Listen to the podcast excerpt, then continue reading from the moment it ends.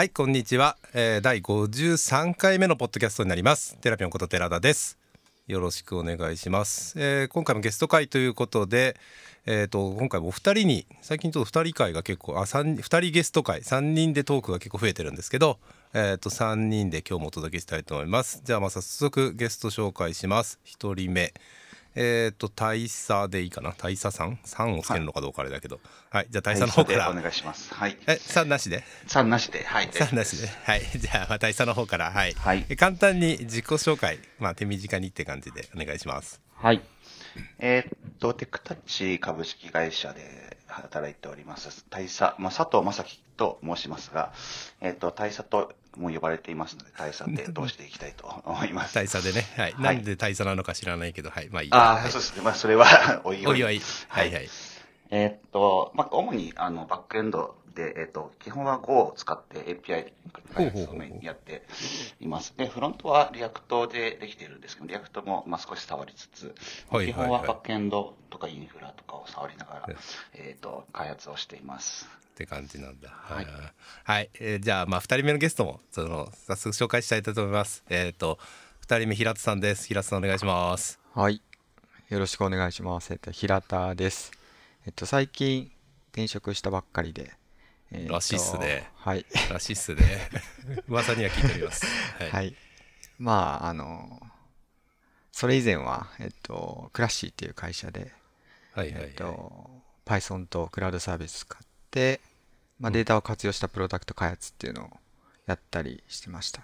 で、はいまあ、ちょいちょい Python は好きで、あの、うん、Python カンファレンスによく参加して登壇したりとか、うん、あしてましたね。まあ、はい。はい。そ、ね、その話もできればいいかなと思います。はい。はい。よろしくお願いします。ます初めての、二人とも初めてこの、ポッドキャストにゲストいただいて、来ていただいたんですけど、大佐と私は PyConJP が最初かなつながりそうですね。PyConJP の、えっ、ー、と、スタッフを、えっ、ー、と、数年前に何年かやっていて、そのつながりですね。ですよね。まあまあ、前職、前々職ぐらいの時かもしれないけど。あ、そうですね。えっと、そうですね。えー、そうですねのスタッフでプログラムチームですかねあそうそう何年間かで私はその時メインでそんなにやってたりやってなかったりでしたけどまあ、打ち合わせには普段行ってたので、まあそんな関係からっていう感じですかね。なんかこう忙しくなってくると寺さんがこうバーって出てきて いやいやそれよくないんだけど、ね、そんなにいいことじゃないけどね。はいはい。そんなこともありました過去にはね、うん、そうですね。大佐とはだからその後一緒に海外のパイコン行くようになったりとか。あそうですね。他の JS 系のイベントで会うようになったりとかそうですね。なんで、そっちの方がもう長くなっちゃいましたね。そう。スタッフの時ってより。うん、まあ、スタッフ、私はプログラムチームはそんなにちょこっとしか見てなかったんで、うん、そうですね。スタッフの時よりもなんか別の関係で一緒になんか行動するようなことが、結局は多かったですね。そういう感じがしますよね。はい。で、平田さんは、まあ、さっき名前が出たクラッシーさんにいた時に、私もちょっと所属してて所属？何？なんて言ったらいいの？お手伝いしててって言ったらいいの？そうですね。はい。お手伝いしてて。はい。一緒にちょっとプロダクト開発のところ少しお手伝いさせていただいたんで、うん、なんかまあ仕事仲間っていう感じですかね。そうすると最初は、うん、最初はそうですね。でそこから、はい、あの Python カンファレンスを教えてもらって、うん、でまあ参加してお面白そうだなっていうのでそこからいろいろ発表したりとかし始めたっていう感じですね。そっからなんですか？はい。からですよね。多分ね。そうなんですね。それまで、あの、全然、あの、なんだろう、ウェブ業界とかもあんま分かってなかったし、そういうカンファレンスっていうものがあるってこと自体も、あんまり知らなかったんですよね。うん、うん、うん、うん、うん。でも結構、なんか、その割には結構がっつり、ね、トークしてますよね、いろんなね。そっからじゃあ怒涛のなんかトークを。そうですね。あの、そっから、あの、怒涛の登壇が続いてますよね。そうですよね。そうなんですね。これ最近なんですね。最近ですね。あの、それまでは、あの、クラッシー入る前は、あの、イギリスに留学してたんで、あの、日本のその、なんだろう、そういうウェブ業界が全然知らないんですよ。で、暮らしに入ってからあの知ったのであのなんだろうエンジニアのそういうコミュニティみたいなものとかも、うん。存在自体を、まあ、うん。知ったので。うんうんうんでそれで知ってうん。うんハマってったっていう感じですかね。ハマってったハマって感じですよね。まあハマったとか言って悪い方向で悪い意味じゃなくていい意味でね。まあ、あとあれですね、あの、あんまり社内に、その、聞ける人がいなかったので、やっぱ外部にそういうふうに、あの、出てって、あの、うん。友達作って、みたいな、で、聞いたりしたい、聞いたりしてとかっていうところもありましたね。はい。ですよね。うん。2018年ぐらいからかな？そうするとアイコンに、はい。まあ、JP から多分参加初めてだと思うんですけど。そうですね。ね。その後 US も一緒でしたもんね。2019年ね ね早いね展開がね。JP に。そうですね、あの、JP に、2018年の JP に参加して、その後次 US でもなんか発表して、で、でまた次に台湾でも発表してみたいな。すごいな怒涛の。ねまあ大佐ともねその APAC 一緒に行ったりとか。あそうですね。最初のうちはあ一緒に行ってましたけどそのうちもう自分で手配していくようになったっていうあそうですね。なんか最初ツアーをあの用意してくれてて、うん。やっぱりいきなりひ一人で行くと結構どうしたらいいかわかんないので、うんうん。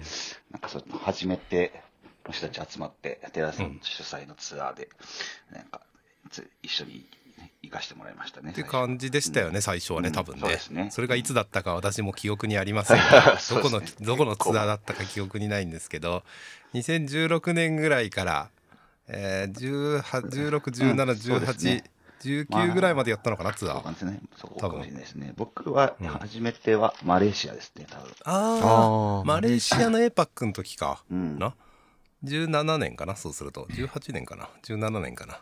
ちょっと記憶がないな、うん。でもそれぐらいですね。うん。そのぐらいですよね、うん。そっかそっか。ああーそういう感じかな多分。うん。19年やってないなツアーごめんなさい。3回しかやってないと思うから。だからその2回目の時の17年のツアーに来てもらったっていう感じですね、うんうん平田さんちなみにこのパイコン APAC ツアーって知ってます？前、存在は知ってる？はい、あの、寺田さんに教えてもらった記憶があはいはいはい。ありますね。ツアーがありますよ、みたいはい。なんかあの初めて参加する人って不安いろんなことが不安じゃないですか。な。うん。あの初めてカンファレンスの海外のカンファレンスに参加するって結構なんか難しいと思うんですよね。うんあの知り合いもいなければ。うん。あの航空券も自分で手配しなきゃいけないし、うんうん宿泊場所も手配しなきゃいけないしとか、うんうんうんまあそういう不安があるっていう話が昔々の PyConJP の時のミーティングの中でそんな話が出たんですよ。そういうことを言ってくれた人がいて、そういうなんかまあ最初は通訳とかやってくれる人いないんですかみたいな感じだったんですけど、うんそこからはそこから考えを改め改めというかあの練り直し、まあいろんな心配事はまあ現地行って通通訳っていうよりまあ旅行をするっていうこととうん。現地のカンファレンスの入り口に立つっていうところまでがすごく大変なんだろうなってうん。思ったので成田空港とか羽田空港を集合して、うんうんうん。まあパスポートだけ持ってきてくれれば一緒に行くよって言って、えー、と私が全部連れていくっていう。形のものなんですけど。すごいですね。あれ？ツツアー、ツアー費用とかかかるんですか？それは。いや私が全部やってるからかかんないです。けどあの私が好きな飛行機を選んでこの日の何時に羽田空港大体羽田から出発したことが多かったんですけど羽田空港に何時に来てくれたら、はい。あとは私があのまああの一緒にチェックインして、うんうん。えー、と飛行機乗るまでまうんああれして、まあ、あとは飛行機の中自由にしてうん。現地着いたら一緒に移動するっていううんうんうんでホテルで翌朝何時集合ねみたいなことにしてうんうんでそこからまた歩いていくなり電車で行くなりタクシー乗るなりするっていうのをやってましたね。うんうんうんうんでもまあ大佐も1回やって1回というかまあ3回、えー、とこのとやつそのツアーやって大体毎回トラブるんですよ。毎回トラブるんですよ。こんな簡単なのにトラブるのはちょっと意味が分かんないんだけど あの空港に現れないみたいなことがねあったりする遅刻する人が出てくるんですよ。本当にねもうまさに僕がね、本当にね、危なかったんですよね。危なかったですねあの日はね。夜、仕事終わりに、うんうんなんかい、羽田に行くとかで、うん。普通にめちゃくちゃ早めに行ったんですけど、なんか座って寝、寝す、寝てしまって、はいはい。なんか一回終電まで行って戻ってくるみたいな、それぐらいの。終着まで行ってねそうですね。うん。感じで全然気づかなくて。うん。で、結局ギリギリ5分前ぐらいになっちゃって、もう寺さんがいろいろいろと、なんかそう、ギリギリまで調整してくれて、そうですね。危なかったですね、あれえは。LCC だったら絶対あの乗れませんっていう条件、うん状況でしたね。なんで私はあえてそういう時は LCC を使わずに行ってます。うんうん なんでちょっと高めだったりするんですけどねホテルもまあ安心できそうなホテル取っちゃったりするんで、まあ、そんなことやっていくと なんかまあ自分でもまあ行けそうかなみたいな雰囲気になるんでうんうん。まあ大佐もそうも翌年は自分で行ってましたもんねそうで。すね、そうですね。うんまあ、なんかそこで、なんか、初めましての人とかもいるんですけど、はい。なんか結構顔見知りとかになったりとかして、はいはい、はい。なんかそれでちょっとなんか不安が、なんていうんですか、取れて、うん。また次行ったらまた同じ、なんつ同じ、前お会いしましたねみたいな形で、なんか話もできるし、うん。なんか本当に入りとしてはすごい良かったですね。そうですよね。うんまあまた機会があればとは思ってますけど、なかなかね今一緒に行くの難しいんで。ちょっとむず、えーツアーをやるってのは難しいかもしれないですけどまあいずれまたやってもいいかなとは思ってますがまあこれ後継者育てるのめちゃくちゃ難しいんで 後継者を育てようとはしてません。ですね。まあ、結構ねあの気使うしね。あのまあそんなそういうの好きじゃない人にやらせても面白くないだろうから、うん。うん、と思ってます。はい、まあ今日そんな感じでこの3人で、えーもろもろいろいろ話していくんですけど最初にちょっとだけお伝えしたいことがあって、まあ、このポッドキャスト私がやってるこの「テラピョンチャンネル」ってポッドキャストは2020年の2月だったかなぐらいに始めたんですけど、まあ、これのきっかけ作ったのは何と言ってもここにいる平田さんなんですよね。はいはいはい。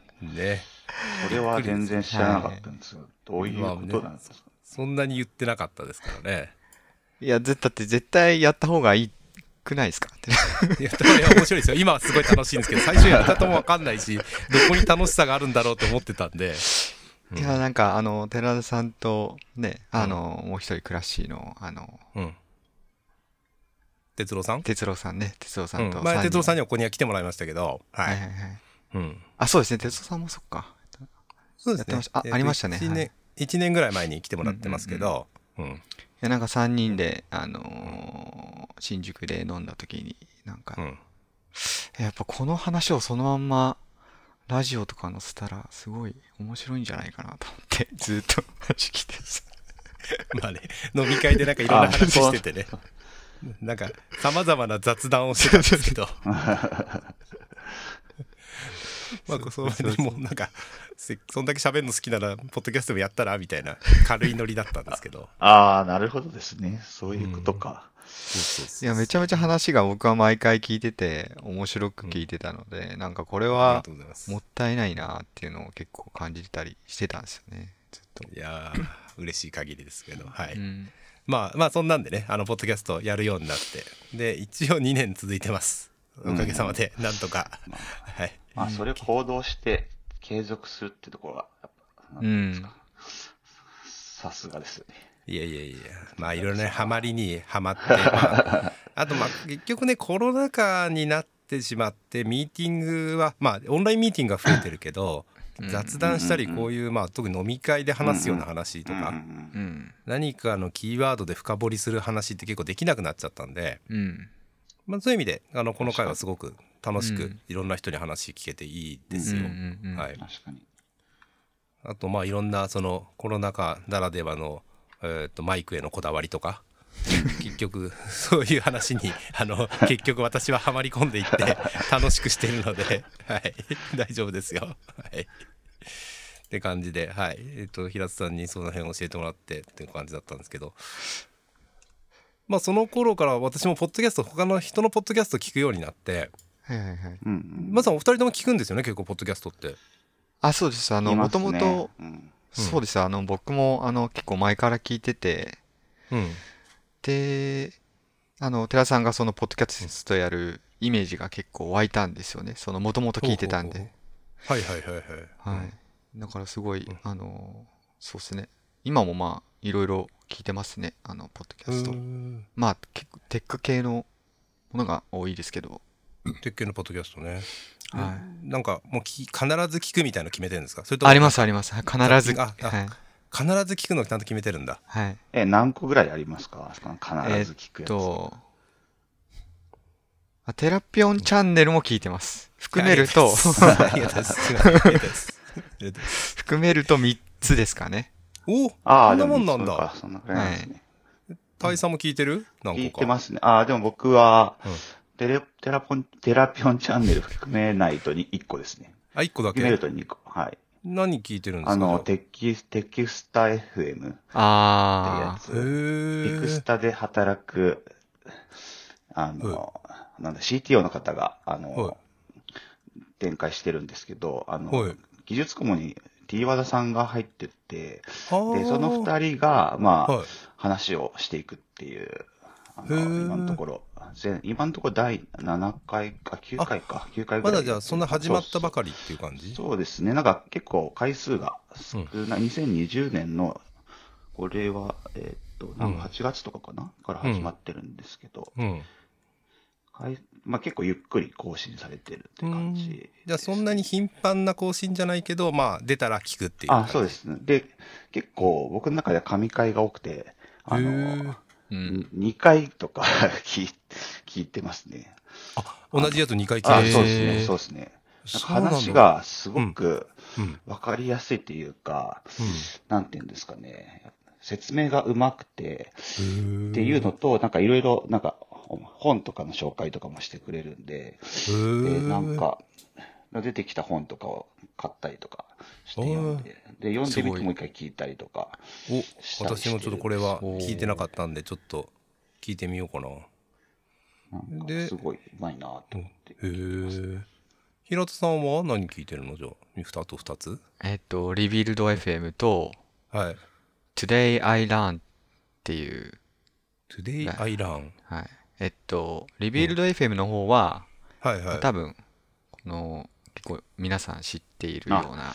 Rebuild も確かに聞いてましたね。あ、最近聞かなくなったけど。はい今さ、はいはいえっと Fastly で働いてらっしゃるうん。宮川さんっうん。ていうエンジニアの方が、まあ最近のテック系の時事ネタを扱って、うん。うん。で毎回こうレギュラーっぽいようなゲストの方が来てうん。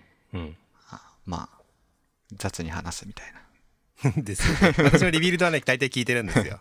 最近。だから、まあ、最初になんかあの Rebuild とか聞いてみたらどうですかって言われたので、あの人は平田さんにね。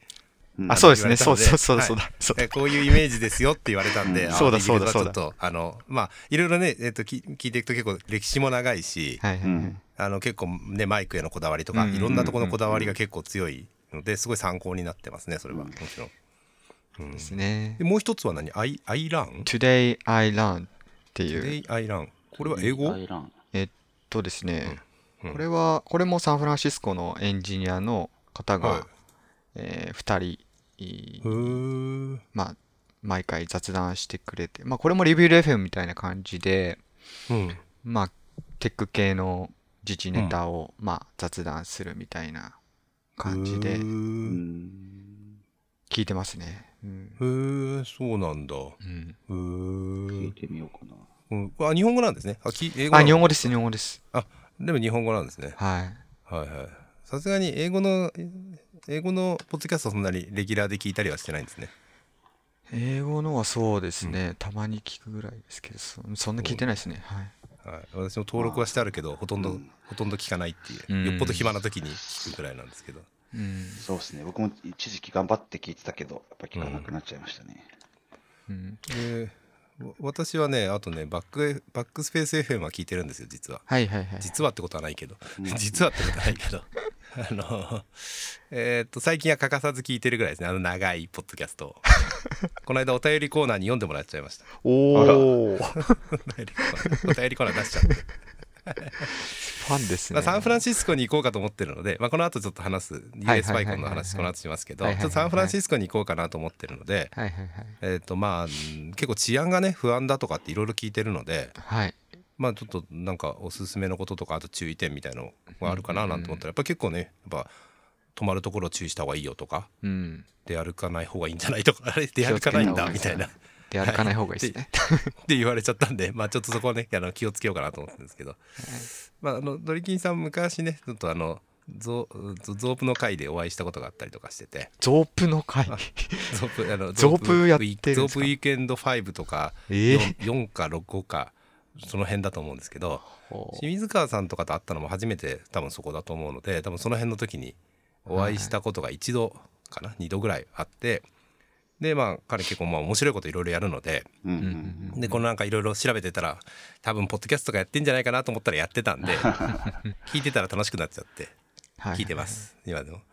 あのこの間お便りコーナーで読まれた時にもそので書いたんですけどそこによく出てくるというかまあえーレギュラーなのかな？レギュラーの西川善治さんっていう方がいて、ライターの方がいるんですけど、うんまあ、彼とは別でちょっと別つながりで何度かお会いしたことがあるんですよ、のもあってなんか2人知り合いがいるとね聞きやすいというか、うん。なんかうん。そんなに深い付き合いじゃないですけど、うん。まあそんなのもあって比較的よく聞いてるのはその2つかな。ドリキンさんは、あの、YouTube を僕、よく見てましたね。YouTube すごいよね。毎日のようにやってんだもんね。信じられないですね。あのあのすごいっすね。あの力はすごいですね。すごい。うん私もね参考になることはありますね。あの、はい。このポッドキャストで最近よく言ってますが動画撮影とかにも私結構うん最近こだわっているので。そうするといろんなツールとかいろんな情報源とかを知れるっていうのはすごいありがたいですね。確かに。そうだ。YouTube 見ようと思って見てなかったわ。いやーね追いかけきれないぐらいの量です。から、ね、コンテンツ量としてね。あの私も YouTube はさすが全部はもう無理だなっていうかた本当にまれにたまに見るぐらいですね。はい、でポッドキャストつながりでもう一個私がねちょっとねちょっと前からあのハマってたんだけど最近そんな聞けてなかったんだけどまた聞き始めたやつで古典ラジオっていうのがあるんですよ。これ全くテック系じゃないです。古典ラジオっていうのは僕それって寺さんに教えてもらって聞いたんだっけな？あ違うかも。あ違うかも。違うところでそうだ。話上がって聞きました僕も。で、まあ、あの歴史が好きな人たちがいろいろ歴史を調べてそれをまあ比較的フラットだと思うんですけど私はフラットにいろんな話をしてくれてるんですけど宗教戦争のあたりヨーロッパのあたりは結構真面目に1回30分ぐらいの56個聞かなきゃいけないんですけど結構長いんですけどすごい勉勉強だから、まあ、知らない私も歴史そんな詳しくないのですごい勉強になるなっていうのと面白いなと思って、はい。なんかまとめて時間ある時はがっつり聞きたい感じですね、うんうん流し聞きっていうよりはがっつり聞きたい感じで。古典っていうのは古文じゃなくて、まあ歴史っていう意味合いでの古典ってことなんですかね。ってことなんですかね。そこまであのががっつり詳しくは私も知分かってないんですけど、あのそういうまあポッドキャストアワードとかにもなんか出てくるような、Spotify がやってるそういうのにも出てくるようなあーものだったんですけど、うんうん。まあ、すひょっとしてと思って最近ちょっと気になって調べたら、うん。えー、とこのウクライナとロシアの問題とかを、はいはいはいはい。まあ、調べて、えーとまあ、過去のやつをちょっとあのその歴史をちょっと調べて紐解いていくみたいな会をなんか緊急でやったらしくって、ああそうなんですね。うん。私も最近ちょっとそれをようやく聞き始めたんですけど、うんうんうん。うん半月か1ヶ月ぐらい前になんかそういうのが半月ぐらい前かな？に3月入ってからそういうのがあって。うんうんまあねいろんな情報源あるけどやっぱりそういう歴史的にどうだったのかっていうのをフラットに語ってくれると嬉しいなと思って、うんうんうんうんちょっと聞き始めてますね。うんうんうん。私車に乗るのであの車運転する自分で車運転するんで車の時のラジオがもうほとんどポッドキャストになっちゃってますね。ああ。確かにな僕は YouTube がこう作業 BGM みたいな感じになってますね。へえ。え YouTube 見ながら仕事してんの？いや、仕事はしないですけど、なんかあ仕、事じゃなくて、はい。プライベートあなんかしながら？あはい。流し YouTube 流しなテレビななんか流しながら的な感あ、ですですですですですですそういうことか。はい。やーまあまあそうですよね。まあいろんなまあパターンあると思いますけど私は、まあ聞き出すと結構がっつり聞いちゃうんでね。あの作業の時はおとなしが私は好きなんで 音を出さずに聞いてます、うん。あのやってますが。車運転してる時は暇なんで確かに暇だってことはないけど。まあね、あのラジオとかは聞けるんであの、うん。結構ポッドキャスト聞いてますが。あなんか前置きが長くなっちゃったんですけど今日の本ネタ1個目ちょっとちゃんといかないとこのままダラダラいっちゃいそう。えっとなんでこの2人を呼んだか、はい、まあお気づきの方も多いと思うんですがえーっとえー Python フラスクによるウェブアプリ開発入門っていう本が、えーっと書影社からこれは1月？2月？1月の末かな？1月の後半に24日じゃないですか？1月の1月24日ですかね、はい。に発売されました。でそれの、えーっと著書である、まあ、この子で書いたのは大佐は佐藤さんっていう名前で書いてあるけど、まあ、大佐とあそうですね。はい、まあ、あと平田さんがまあ著者として、えー、と書いた本なんですけど、まあ、これをまあ仕上げて私がまあ監修をさせていただいたんですけれども、まあ、これの本の話を少しちょっとしようかなと思って来ていただいてますと。いうことで。そうでしたねそういえば。そういえばそうです、ね、 show note めっちゃそういろいろ書いちゃいましたけど。はい、なんか他の話の show note がいっぱいある。そうですね。まあ、まあそれはそれとしてちょっとこの本の紹介をねざっざっくりちょっとしておきたいんですけど、うんうんえっ、ときっかけはまあもろもろいろいろあったんですがまあえっ、ととある人のところにしこういうフラスクで本書きませんか？みたいなところからいやその人はそんなに興味がないんでって言ってえっ、と2人が、えー、ツイッター上で手を挙げるって感じで、うんそうですね。なんか手を挙げて、はいはいうん。なのでお二人はもともと知り合いではなかった。ううん。んですねその時点ではね。うん。でえっ、とまあ私がまあ、えー紹介してくださいよみたいな感じで間を取り持つ感じになって、うん。まあそのまま私も監修に入ったっていう感じで本がさ本の執筆がスタートしたとうん。いう感じですがまあまだ会えてた時代なんで2020年の春になる前冬の時代にそんな話をしてたのかなとうん。思っておりますので、そうです。そういう意味では1年半から2年ぐらいかかって本書き上げたっていうそうですね。感じですかね。大変時間かかりました、あいやでもお疲れ様でした。はい。ありがとうございますで、まあお二人ともまあ、まあ、えっと大佐の方は少しあのえーっとムックではないけど本一回執筆したことあったと思うんですけど、平津さん初めてで、はいまあ結構まあいろいろなそういう意味で苦労も多かったと思うんですけど、うんまあそのまあ本の黒話っていうよりどんな本なのかみたいな話を聞きたいかなと思っていて、うんうんこれは大佐からまず聞こうかな。うんどんなあそう本ですかね。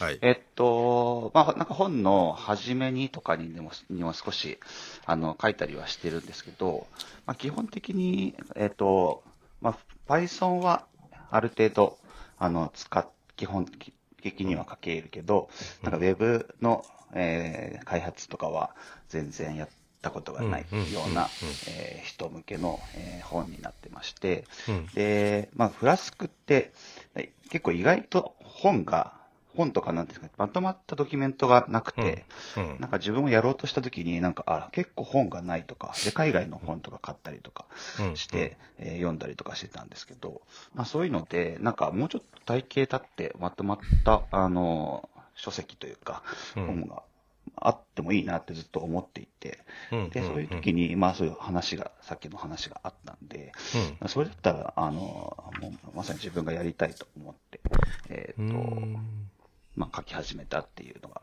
ありますね。内容としては、うん。うんまあ入門、フラスクフレームワークの入門っていうそうですね形で、そうですね。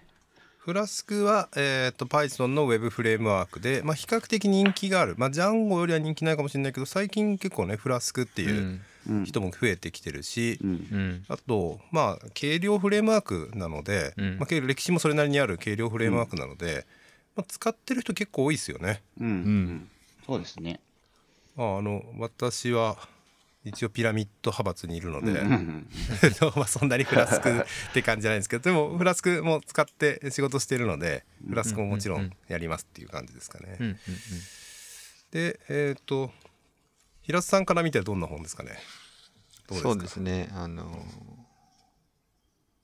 なんかはじあの僕がこれうん書こうかなって思っうんたのがうん。やっぱデータサイエンティストとか、データアナリストとか、えーとかですね、あの、まあ、プロダクトを開発したいっていう興味持たれる方が多かった、うん。多かったし、僕もあの、もともと Python でアプリケーション開発してたわけじゃなくって、最初 Python を使い始めたのはそのデータ分析目的で使い始めたので、なんかこう Python を使って、えーデータ分析ではなくって、まあ、それを、えっと、アプリケーション開発にどうやって使えるかみたいなのは、うんあのーこうまとめたいなというか、あうんうんうん。のあると嬉しいなってうん。思ってたんですね。ずっと英語でしか、うん英語の書籍しかなかったので、英語でずっと情報を見てたんで、自は分では。なので、うん日本語であるといいなって思って、で、まあ、それを意識して、あの、執筆したっていう感じですね。うんうんうんううん。ん。じゃあ実際どういう人が手に取ると良さそうとかっていうのはどうですかね？平津さんから見たら、はいはいはい。そうするとデータサイエンティストが手に取ると良さそう？とか、データエンジニアの人が、まあ、うん。あーもっと、その、ウェブアプリケーション、API を作りたいとか、うんうんうん。まあ、単純に、あの、まだフレームワーク触ったことない人が、はいあの、なんか作りたいっていうので、始めるのもいいかなとは思いますね。うん。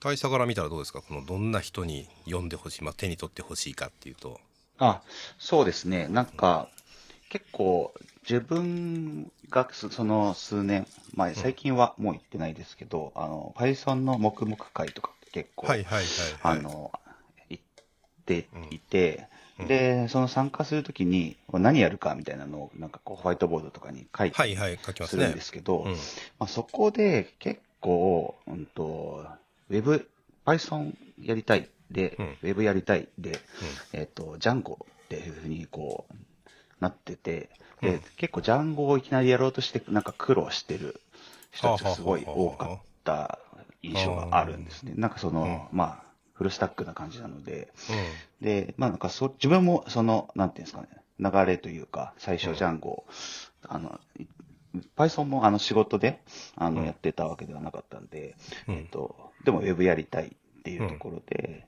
えっと、ジャンゴやってたんですけど、めちゃくちゃちょっとはハマってしまって、大変だったっていうね、まあ大変、そうですね、大変でした、うん。そう。うん。で、なんか Python に書きたいんだけど、なんかいつの間にかこう、ジャンゴを調べているみたいな状態になってしまってて、確かにね、うん。ありますねそういう話はね。うん。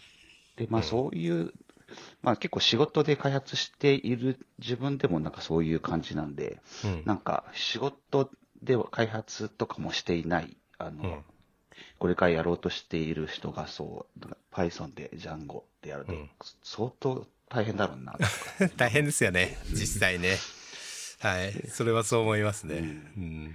で、なんかそのフランスクを自分はちょっとやってみたら、結構、うん。あの、Python も触れて、なんかうん。Web もなんかちょっと作れて、で、結構、なんですか、入りやすかったんで、ほうほうほうほう。そういった意味で、こう、入門、なんかこれからやろうっていう人で、ウェブでなんか表現したいっていう人が、えーっと、触って、あちょっと読んでみて作ってみる。実際に、まあ、読みながら、うんあの、作っていく形式の、まあ、本でもあるんで、うんうんなんかちょっと、なんていうんですか、できるよか、ちょっとやればできる。少しずつ、はいはいはいはいあの、作っていけば、ある程度のものができるっていう。のが、あの、体験としてで、あの、体体験できるので、うんうん、だからそういった人に、えっ、と、読んでほしいなっていうふうに思はいはいはいはいってましたね、自分は。そうですよね。まあこの本最終的に機械学習のモデルをうまく、うん。えー、とウェブで表現する写真の、えー、とお物体に物体に物体え物体検知、うん。物体検知っていうところをテーマにしてるので、うん。まあそのデータ分野の人がウェブやりたいとかっていうのもあるし、うん。まあそこまでいかなくても。まあ、例えばまあそれこそ写真のアップロードみたいなところまでは説明してるし、うん。当然ログインとかデータベースとか、うん。あの結構丁寧にあれしてるのはメソッドああとえ HTTP のメソッドとかのところも、うん。まあ丁寧ってことはないけど、まあうんうん HTTP のメソッドのこととかもうん書いてたりとか、うんえステータスコードのこと書いてあったりとか、うん。深く知るには足りないかもしれないけど、うん。あそこその HTTP の、あの規約をプロトコルを理解するのってめんどくさいじゃないですか、うん ウェブやってれば当たり前のことだけど、うんそうですあのね。それをちゃんと説明しようとすると。そうですね。あと、うんさっきの大佐さんの、あの、ハマってしまったっていうところうんに、うんあの、僕の、えーちょっとこれ難しかったなって最初触り始めたところは、うん。なんか多分マイクロフレームワークあるあるなのかもしれないですけど、あの、ディレクトリ構成をどれがベストなんだみたいなところが結構迷うじゃないですか。うん。迷うんですよ。うん。で、僕は迷ったんですよ。で、迷いますね。フラスクはは迷いますね、はい。あのフラスクはどういうふうにやってもいいけどうん。ちょっと間違えると循環参照になるので、そうですね。うん。はいあの迷いますこれは。はい。はい。で、この本は、そのうん。いろんなアプリを、うん。アプリというか結構コード書くんですよね、多分この本。ちゃんとやったら。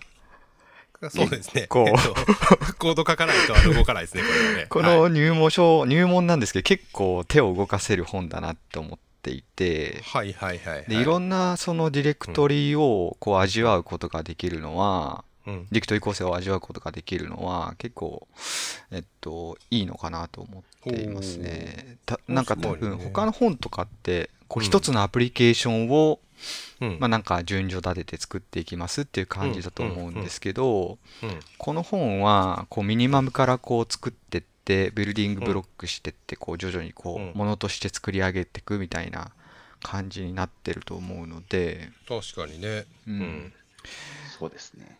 そのこの辺は何？大佐がそういうやり方っていうかまあそういうことを教えたかったっていう感じあ、です。です。まさに自分も、あの、まあ、フラスク簡単に、あの、うん。数、数行で、あの、ウェブページが、たあサーバー立ち上げて画面見れますけど、うん。じゃあ、その先、もうちょっと踏み込んだらどうするのっていうところで、うんうん。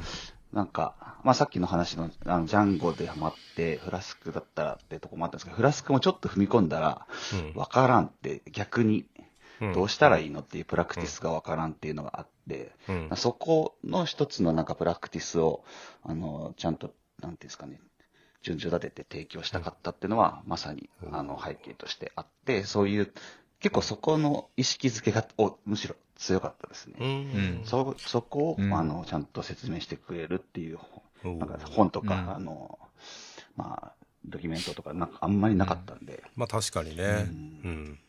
ねもう早い段階からブループリントの説明して。難しいだろうと思いながらもね。そうそうそうそうそこでブループリント入れてでやっていくとね、うん、そう。そこも外せないので、ブループリントは。そうですね。はい。大変だけど。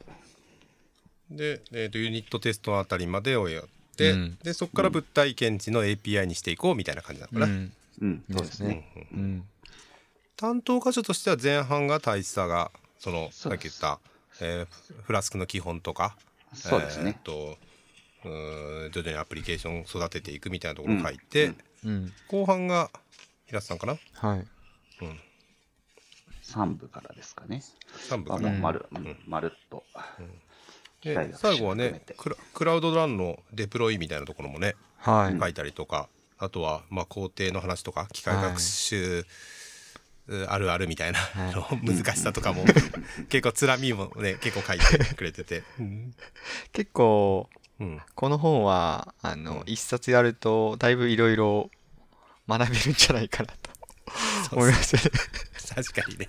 まあ盛りだくさんにな盛りだくさんね、まあ、当初、想定は200ページぐらいでしたけどね。うん、結局、300、400、450超えてるみたいですね。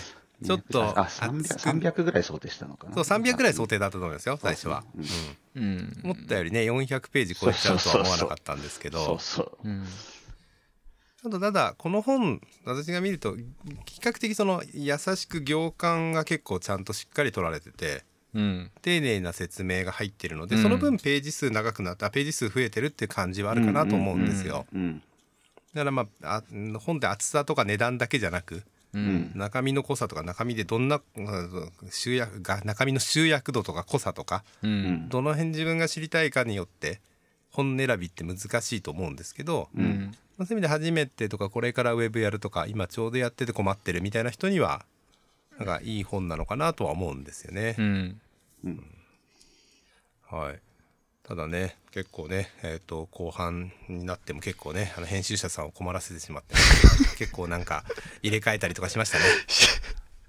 もうギリギリになって結構そうですね、ありがとうございますっていう感じで。ね、すいません。結構ね編集者さんからもねこのやっぱりここだとこの順番だとちょっと分かりにくいからこういうふうにしませんか、うん。みたいな提案をいただいて、ねはいそんな感じです、ね、お疲れ様でした、はい、お疲れ様でした。ただまあおかげさまでねなんかアマゾンとか見てると結構まあそれなりに評判もまあまあ高いみたいなんで、はい。はい。嬉しい限りですよね、うん。そうですね。嬉しいですね。コメントとかも結構、なんていうんですかね、狙ったところとかを、うん。あの、ちゃんと、あの、書いてくれてる感じもあって、あちょちょっと伝わってんだなっていうふうに思ったりして、そうですね、うん。はい。嬉しいですね。嬉しい限りですが。うん。でえっ、と実際初めてまあ初めてまあ大佐もほぼ初めてに近いと思うんで、うん。初めてこういうふうにがっつり書いた本が書店並んでどうでしたか？本当の初めての平田さんから聞いた方がいいかな。平田さんどうでした？書店並んでアマゾンに並んで。本当にうん出版されたんだなと、結構長かったんで、執筆期間が。そうですね。そうですね。大変だったよね、やっと来たなってい。いううそうそうそうそうそう。まあで、うん、確かにやっと出せたなっていう思いの方が、思いがいっぱいでしたね。やっと出たっていう。やっと出たって感じね、うん。大佐の方はどうでした？そうですね。まあなんか前は、えっ、と、まあ8人ぐらいですかね。で、うん書いて、うその中の本当1パートとかって感じだったんですけど、だからもうちょっとがっつり、えっ、と、うん書きたいなっていうふうにずっと思ってたところがあうんったんで、ちょうどこのなんかいい機会で、あのうん書けて、で、なんていうんですかね。思ったよりも、うんと、なんかエンジニア界隈というよりかは、なんかそのエンジニアじゃないうん人たちの反響がうん。結構大きいなと思って、なんか本出したら、なんかすごいねみたいなうん。感じで、結構なんか褒めてくれるっていうか、お言ーってくれるんで、いいすねうん、なんかそういった面でも良かったですね。へえそうなんだ。もうエンジニアじゃない人がこの本買ったら大変だと思うけどね。そうそうそう。買い買ったりとかはね、なかなかあれですけど、本、本なんて出せるんだね、みたいな、そういう。ああそういう意味でね。そうそうそう。はいはいはい。もちろんねそこはね最初なかなかね第一もう歩難しなんか結構、いところなんで。こう、パイコンっていうか、このテラさんの周う辺ん。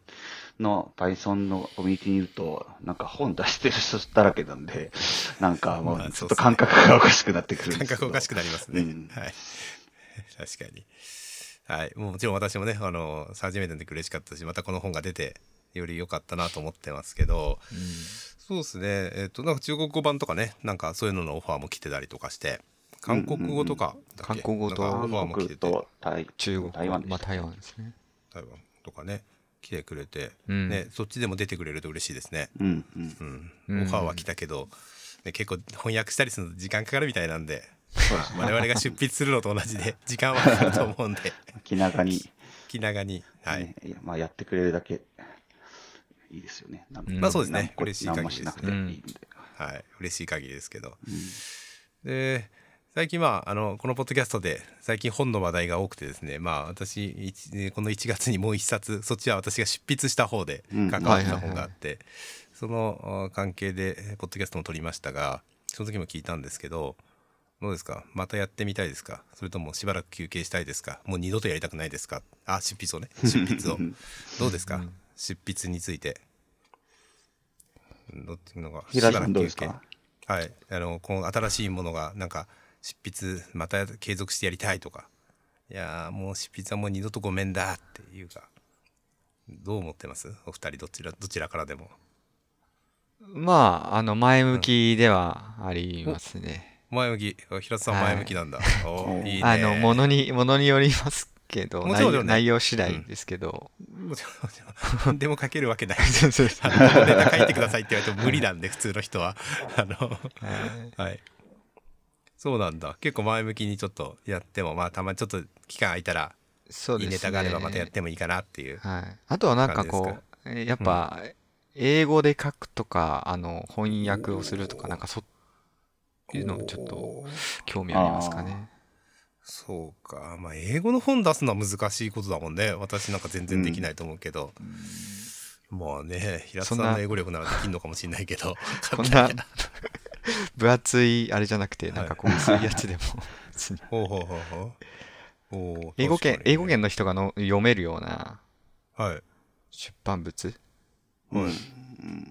が、なんか、あ興味ありますね。お。日本語にするんじゃなくって、英語圏で読んでも、英語圏でも読まれるような本っああ、ですですです。ていうことですね。すごい。はそれは、それはいい目標ですね。すごい。それわは。まあけど日本語にするっていうのも、あの、もちろん、あの、興味ありますけど。おお、そうなんだ。大佐の方はどうですか？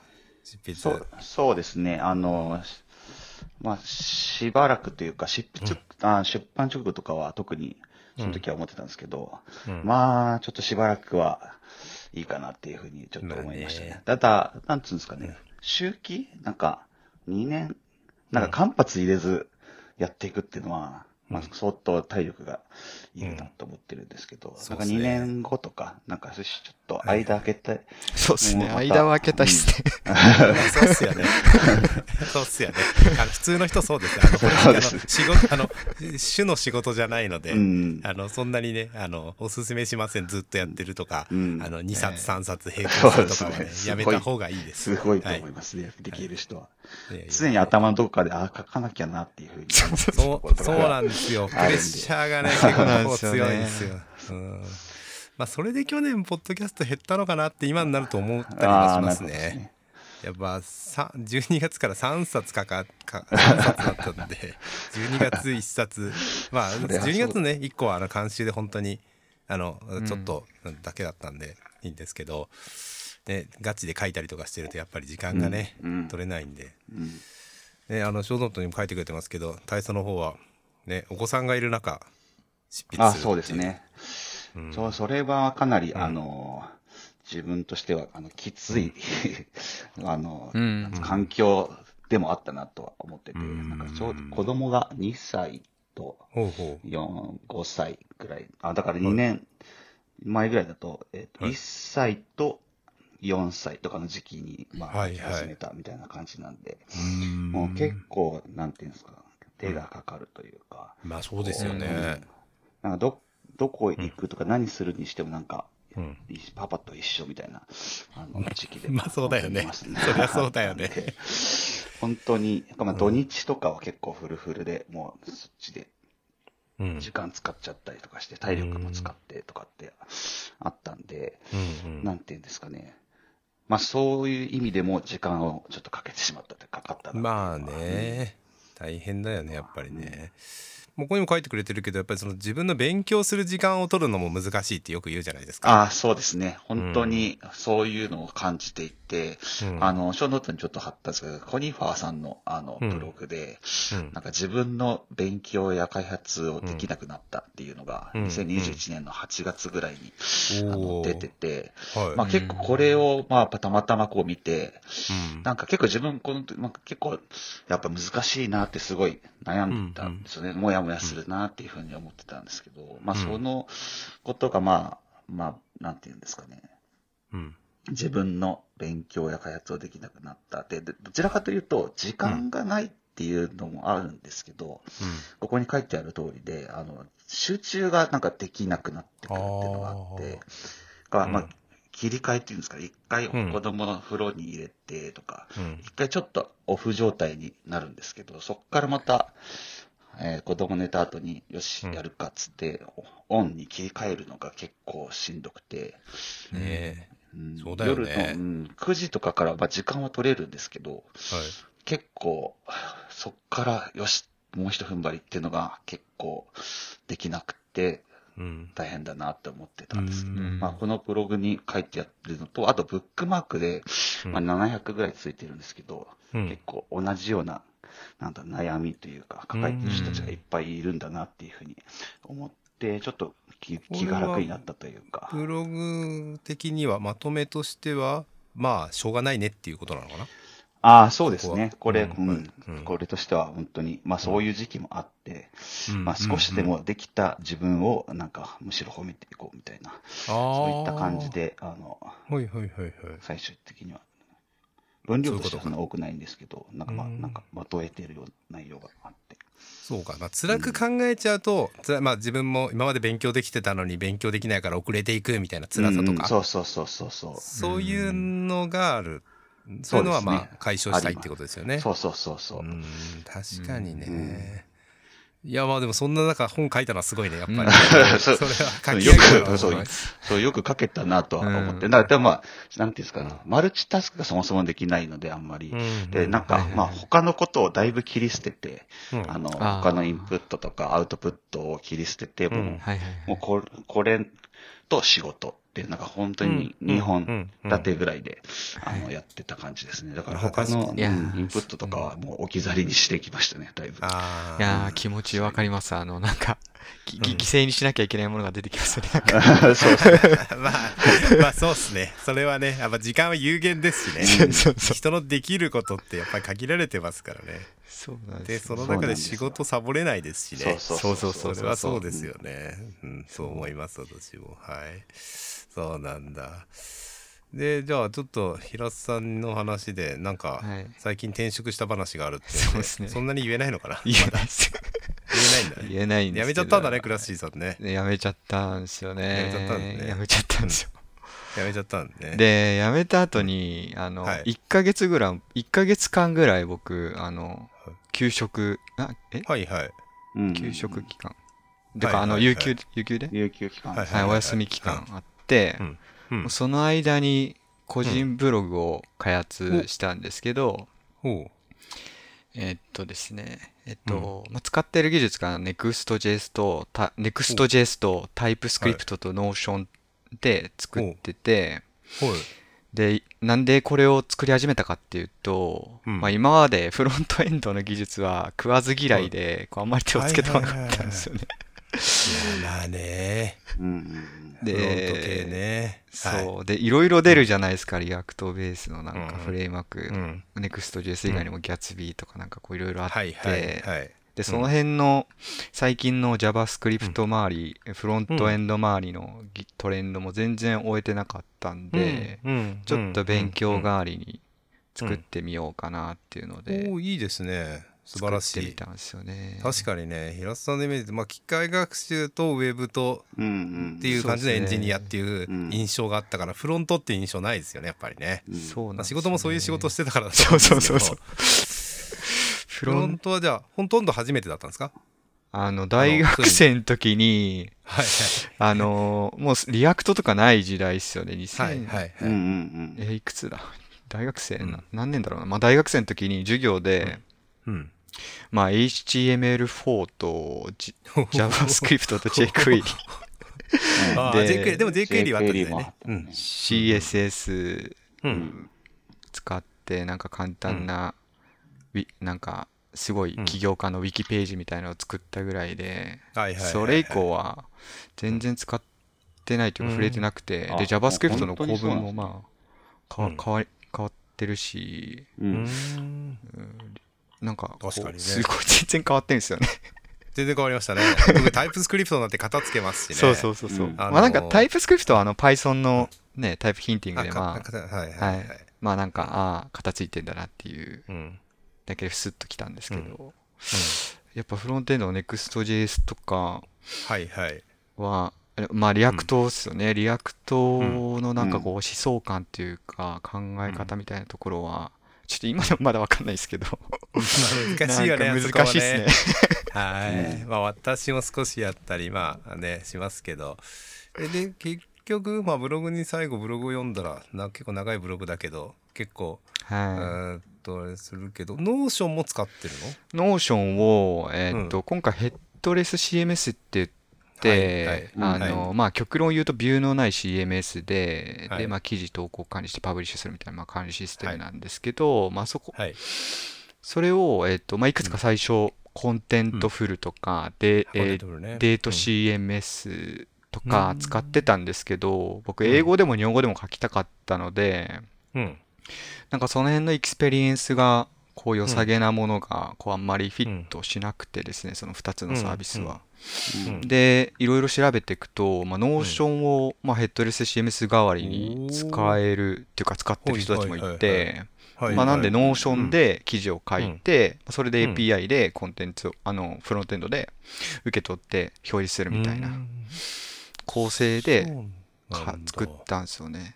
そうすると何がいいかっていうと、やっぱ Notion 使いやすいじゃないですか、 Notion がそもそも。そうですね。うん。ノーションね、私ほとんど使えてないんだけど、そんないいの？ねめちゃくちゃいい。 Notion いいっすか？やっぱり。うんあマジっすか。そうじゃあちょっと私もNotion デビューそろそろするか。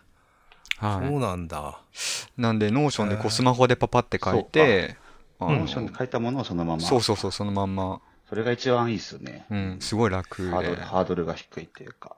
うん、 Notion の API 使うのこれも無料でなんか回数とかそういうのがあるのかもしれないけど無料でいけるってことなの？っとね、制限が確かあったけど、はいまあ、基本的に問題ないです。あの、使う分には、あの、無料で全然。はい。最初、ベータ、僕が使った時、ベータ版だったかな。なんか最近、はい。いや、はいはいはいうん多分最近ですね、ちゃんと、うんあの、はい。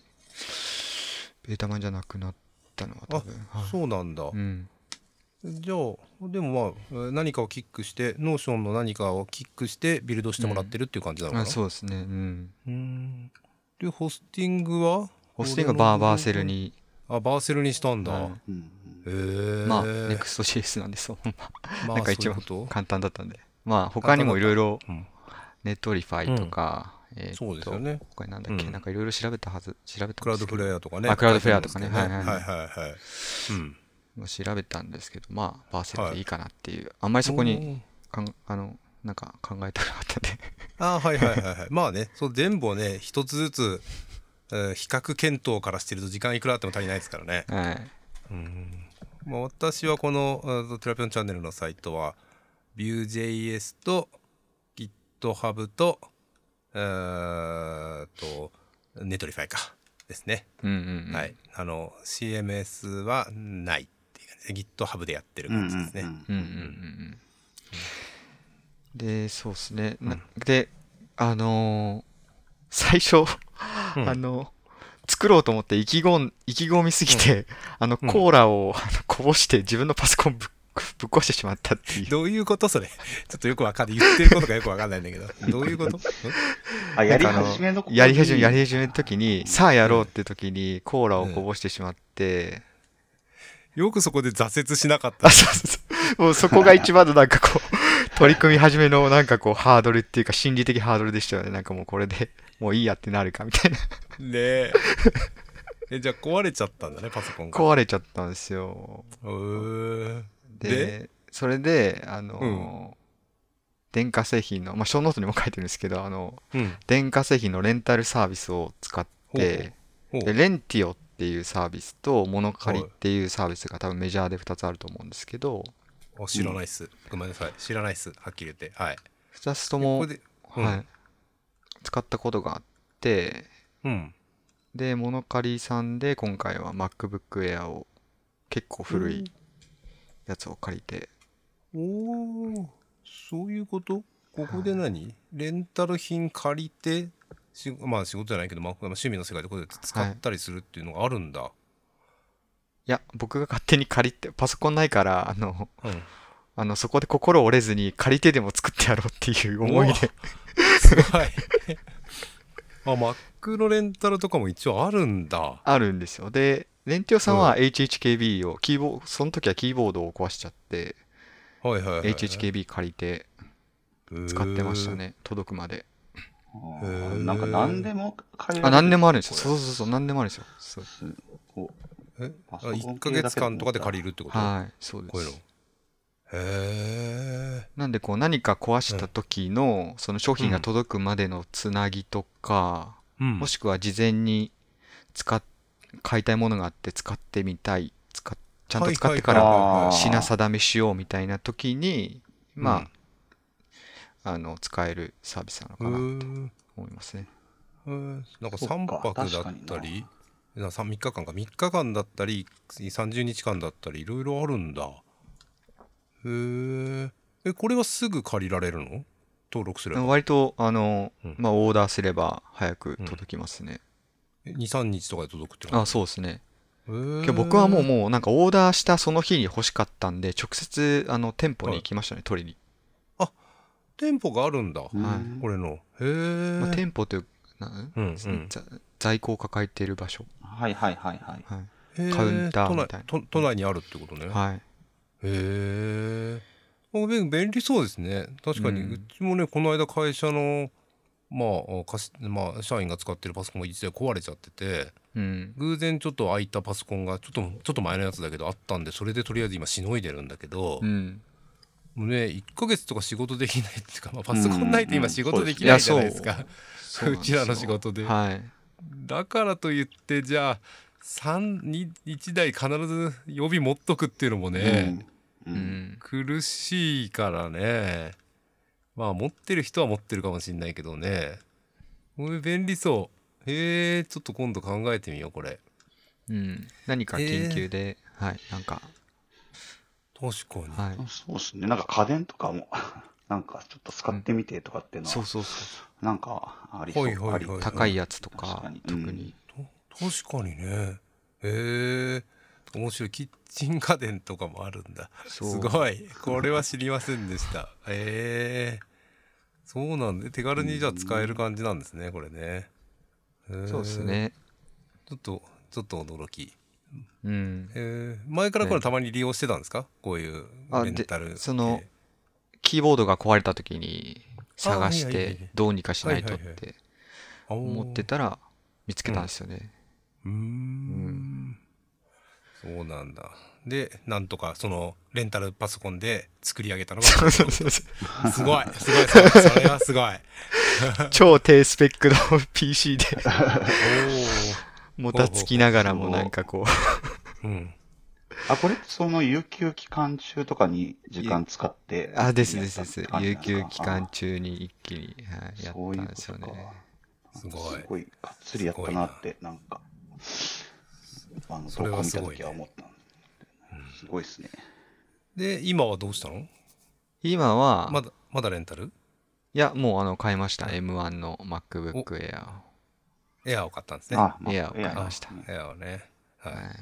まあ、まあこのさっきあの私事前にちょっとあの話してる時にさっき知ったことがお互いに知ったことがあって M1Mac と GoogleIME で日本語が入力できない問題っていうのがあるんじゃないかって 気づきがさっきあってですね。なんか、私の環境だと Slack に日本語入力できないことがあるんですよでことえりなら入力できたんですよ。うん。で平津さんは別のアプリだよね。そうですね。テキストエディターで。テキストエディターに GoogleIME はいをオンにするも、日本語にならない。は日本語にならない。なんかただアルファベットがそのまま入力されるっていうモードですよね。はい。これなんかどこの組み合わせかよく分かってないんだけど今私たちの共通項を見つけると M1Mac で GoogleIME で Mac は最新版かな 12. 点いくつの最新版っていうところまでがえーっと共通項にあってアプリは分かんないんですよ。私は Slack で起こってるし。ええうんそうなんです。なんかでも聞いたことあるな、会社とか。あります？あるんだなんかできないっていうの。自分はまだ体験したことないんですけど。へえテキストエディットってあの標準のテキスト標準のテキストエディターはいに入らないんだ。はいそうなんだ。へえ。入るな、私の環境は。別に。そっちは。そっちは別に GoogleIME でも入るな。もうとりあえずこと、ことえりを入れ、ことえりを有効化したら問題なくなったっていう、よくわかんない状況なんですけど。い GoogleIME なんですね、証券が。やー、ちょっとわかんないですね。今、なんか、えー偶然2人がそういう環境に、うん偶然そういうのにはまってしまったんで これが共通項なんじゃないかと勝手に思ってここでポッドキャストで言ったら誰かが調べて教えてくれないかなとか。あとまあアップデートがあれば私もどっかで話したいし、うん。うん。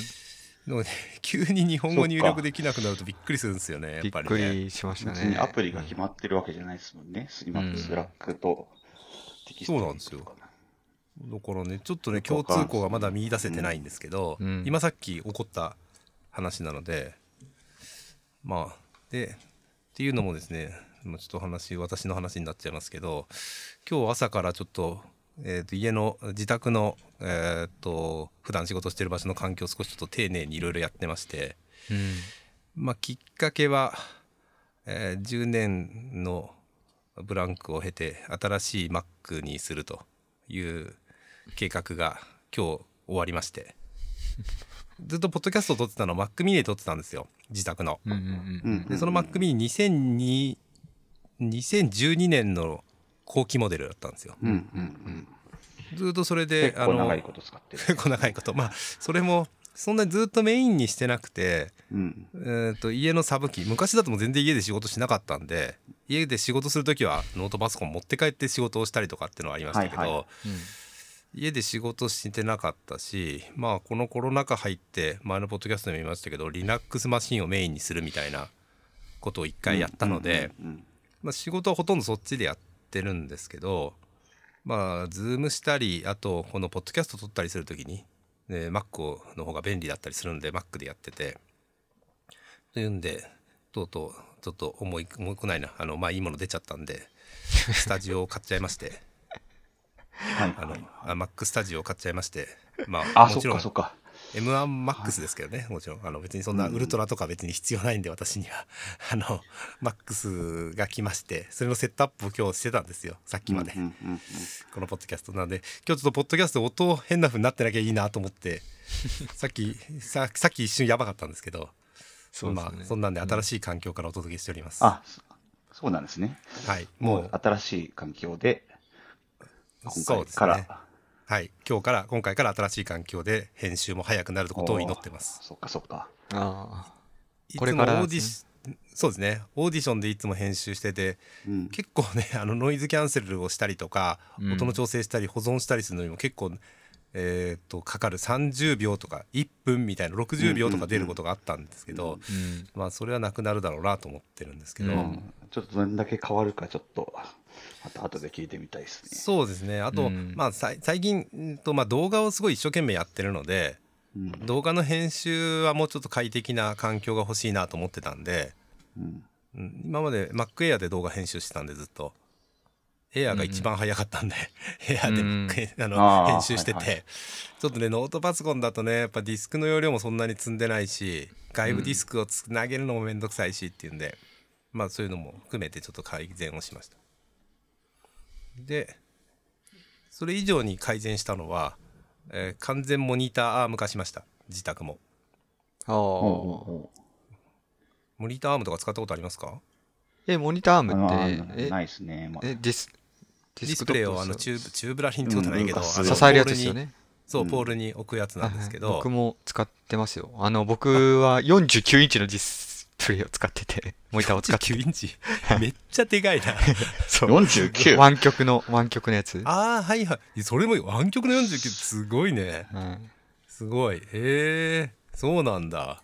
それを支えるなんかやっぱ重いからはい。ちょっと良さげのアームを使ってますね。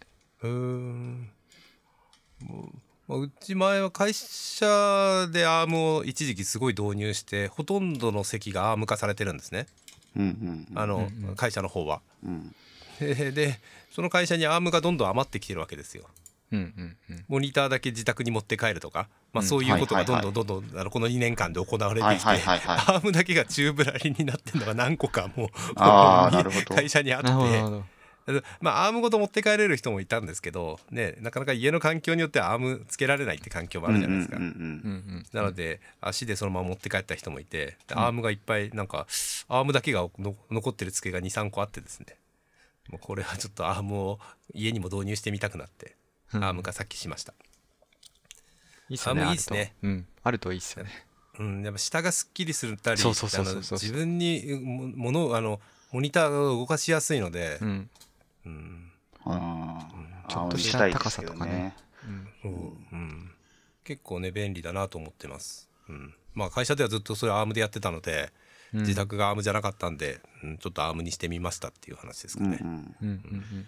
まあそれはさっき終わったんであの全くまだあのうん今はすごい嬉しいっていう感じの状況ですけどあの今後どうなるか分かんないですね、うん、アームやっぱり良くなかったみたいな話かもしれないですね、はいはいはい。うんこうなんかデスク買ったりとかして、はいはい。なんかデス、もうちょっとデスク周り、家のデスク周りと整えたいなっていうふうに、あの、あデスクは買ったりとか、あの、昇降するやつとか買ったりしてるんですけど、昇降昇降机使ってるんだ。あそうですね。え。ー、スタンスタンディングでやったあ、りもしてる？スタンディングしたりとか、うん。え。ー、もうたまにするんですけど、できなんかなくなっちゃったこうケーブル、ケーブル、ルがなんかもう全然整備できてなかったりとか、もうアーム買おうとしてたけどなんかめんどくさくて 買わないで、まあそのままそうですね。にしちゃったりとかしちゃってますうね。ん。アームもねそれなりにちゃんとしたやつじゃないと動き悪かったりするみたいなんで、うん難しいですね購入するのもね。う、ん。そうそう、何がいいのかもあれですし、ついてめんどくさいとかってなって、後回しにしちゃってますね。はい、まあ私は会社にアームがあったんでそれを 持ってきたっていう話なんですけど。はいですね。はい。えっ、と他の話でそういえばえっ、と何の話します？大佐ってどういう仕事してんのかってそんなに聞いてないからその話しようかな、うん。ああ、大そうですうんね。普段のバックグラウンドというか、うん。えっと、まあ、そもそもサービスとしては、あの、結構、なんていうんですかね、フロントが特になんですけど、テッキーな技術を要求されるというか、うんあの、まあ、例えば、 Salesforce とかの、あの、まあ、外部サイトっていうんですか、の上になんかちょっとラップするような形で、あの、プラグインを入れて、うん。で、その上でなんかこう、ガイドが動く、ガイドっていうか、なんていうんですかね、あの、 Salesforce とか使えない人とか結構多いじゃないですか、うん。使いこなせない。うん。うん。で、それを、うん。えっ、と、なんか右下にアイコンとかが出てきて、うん。と、あか、ヘルプを出すって企業。こと、あ、そうですね。で、企業登録するとかってやると、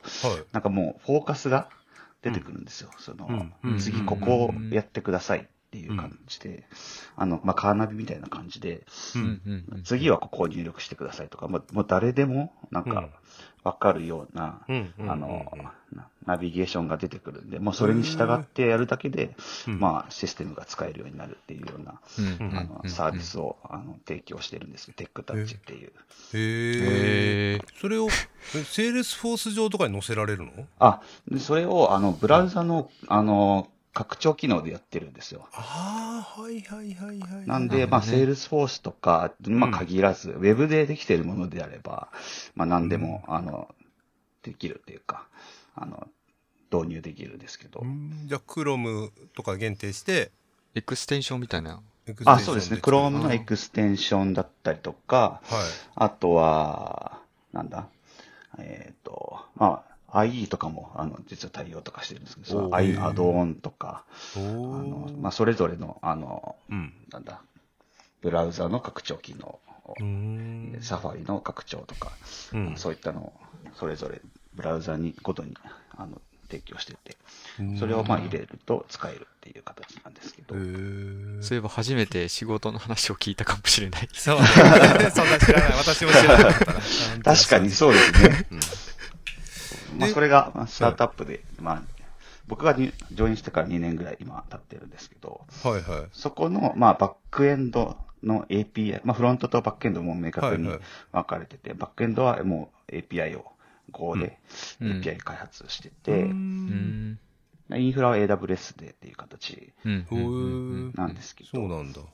じゃあなんそのあそうか通信しないとやっぱり取れないものなのかな？何をしなきゃいけないかヘルプとかは。あそうですね。まあ、極端、もっと、あなんていうんですかね、改善していくと、うん。あの、通信しないでとか、まあ、こう、いろいろキャッシュ、まあ、キャッシュ含め、うん。なんか、クラウドフロントとか、いろいろ、あの、工夫のし仕様はいくらでもあるんですけど、うんうんうんまあ、それでも、まあ、API は少なからず必要だ、なので。うん、そりゃそうか。うん。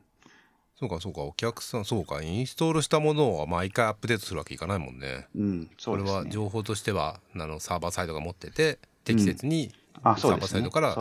フロントにあの、えー、とブラウザのエクステンションに渡さなきゃいけないっていうそうですね。ことなんですね。うん。ね、あの、ガイガイドとかって呼んでるんですけど、うん。まあ、それも、あの、お客さんが作ったりとか、はいはいはい。もちろんそうだよね。そうですね、するんで、まあ、うん。それを作ったものを、まあ、使う人が、こう、再生して、うん。えーわかんない時に再生して使うっていうような感じ、面白い。まあそれの、まあ、バックエンドの API を、まあ、やっていて、でうん、去年1年間ぐらいは、うん。あと、まあ、もともと、あの、あの、クリーンアーキテクチャとかで、あの、はい。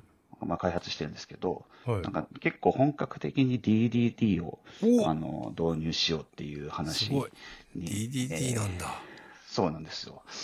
まあ、チーム内であの結構なってんで、ちょっとまあ、うん。全、その DDD を推進してきてたような、あの、ちょっと知見のあるメンバーとかが、あの、いたっていうのもあって、あの、まあ教えてもらいながら、まあ自分としては、なんか本は読んだりとかしてて、うん。あの、うん。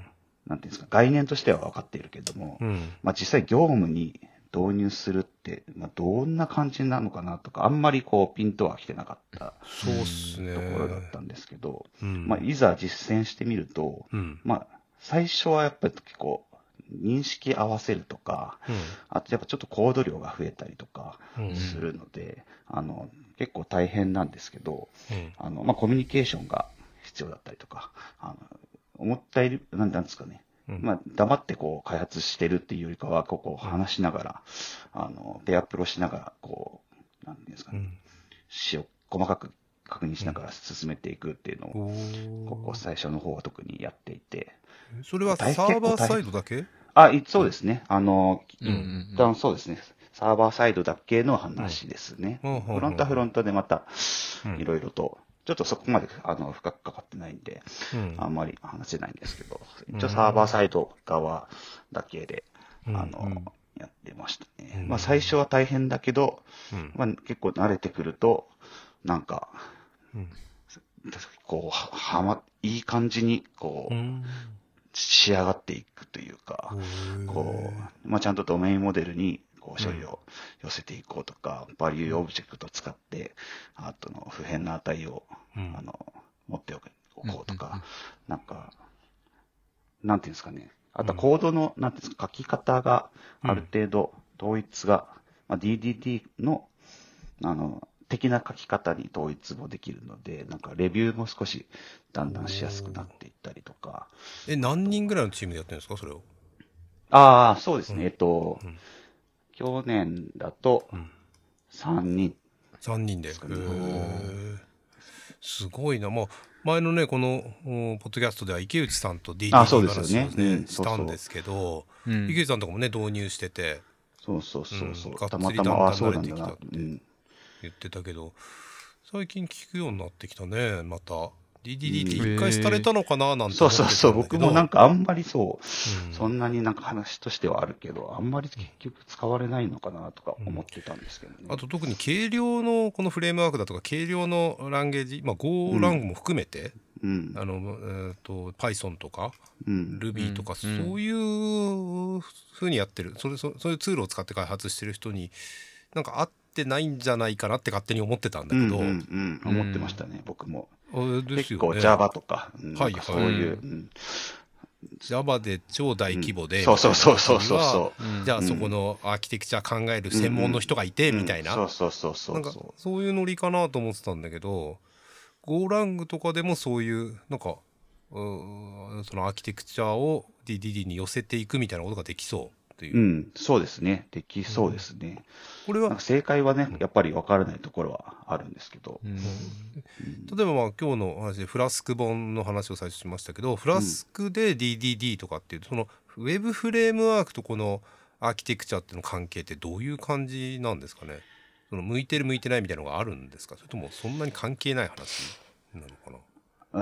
うーんと、向いてる向いてないはあるとは思いますね。あー。あるとは思うけど、はい。あの、なんていうんですかね、フレームワークになんか依存するようなううん。んことは意外とあのやっていると、あの、ないなっていうふうに、えー感じてきているので、あの、全然できるとは思いますね。そうなんだ、ん。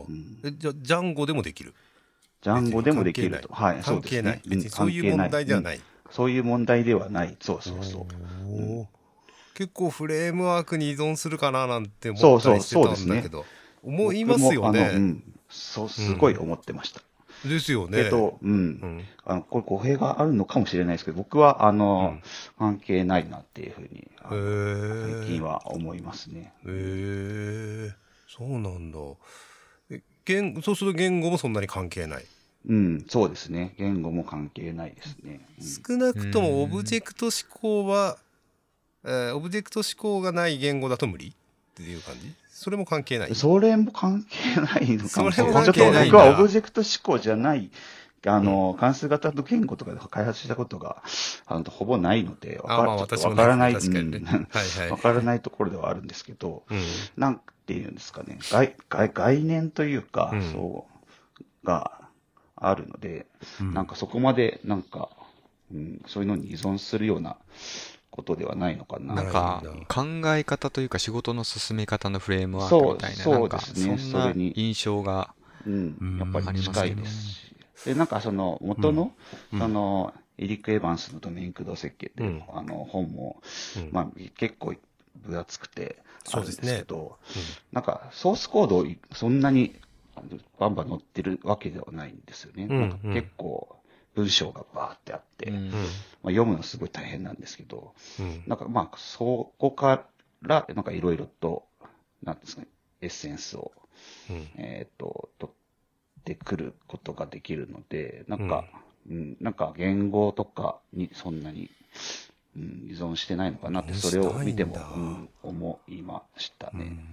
そうなんだ。いやーちょっとうーんどうしよう。なんか一回どっかで勉強ちゃんとしなきゃいけないなと思ってるんだけど。うん。けど僕もあのね知人、うん。エンジニアの知人から DDD って言われましたよ。勧められましたよああそうなんだ。ああ、そうなんですね。いやうん。けど僕はなんかやっぱ寺田さんが避けてたオブジェクト思考で大規模で Java でみたいなそういう印象あったんで。うん。なんかねうんあんまりそうですよね。そうそうピンとこないですよね、なんかね。うん。やっぱ、ね、少しちょっとす、ちょっとでも知ってる人がリードしてくれるか、がっつり自分がリードできるようになるかのどっちかだと思うんだけど、うんうんうん。なかなかね、やったこそうなんですよね。となかなかこう、うんタイミングが難しいですよね、本当うんに。なんか、しかもなんかうまくうん。うん。説明しできる人はできるかもしれないですけど、なんか実際に実践してみて、なんとなくこう、感覚で分かってくる感じがうん。僕の中では去年あったので、あはははなんか、うん、難しいなとは思います。ね。うんただ、なんか結構参考に、あの、さっき話出てた、あの、うん。テクスタ FM はいはいはい。もたまあ、たまたまあのき、あ、まあ、知人に教えてもらったっていうのが最初なんですけど、はい。DDD の文脈で。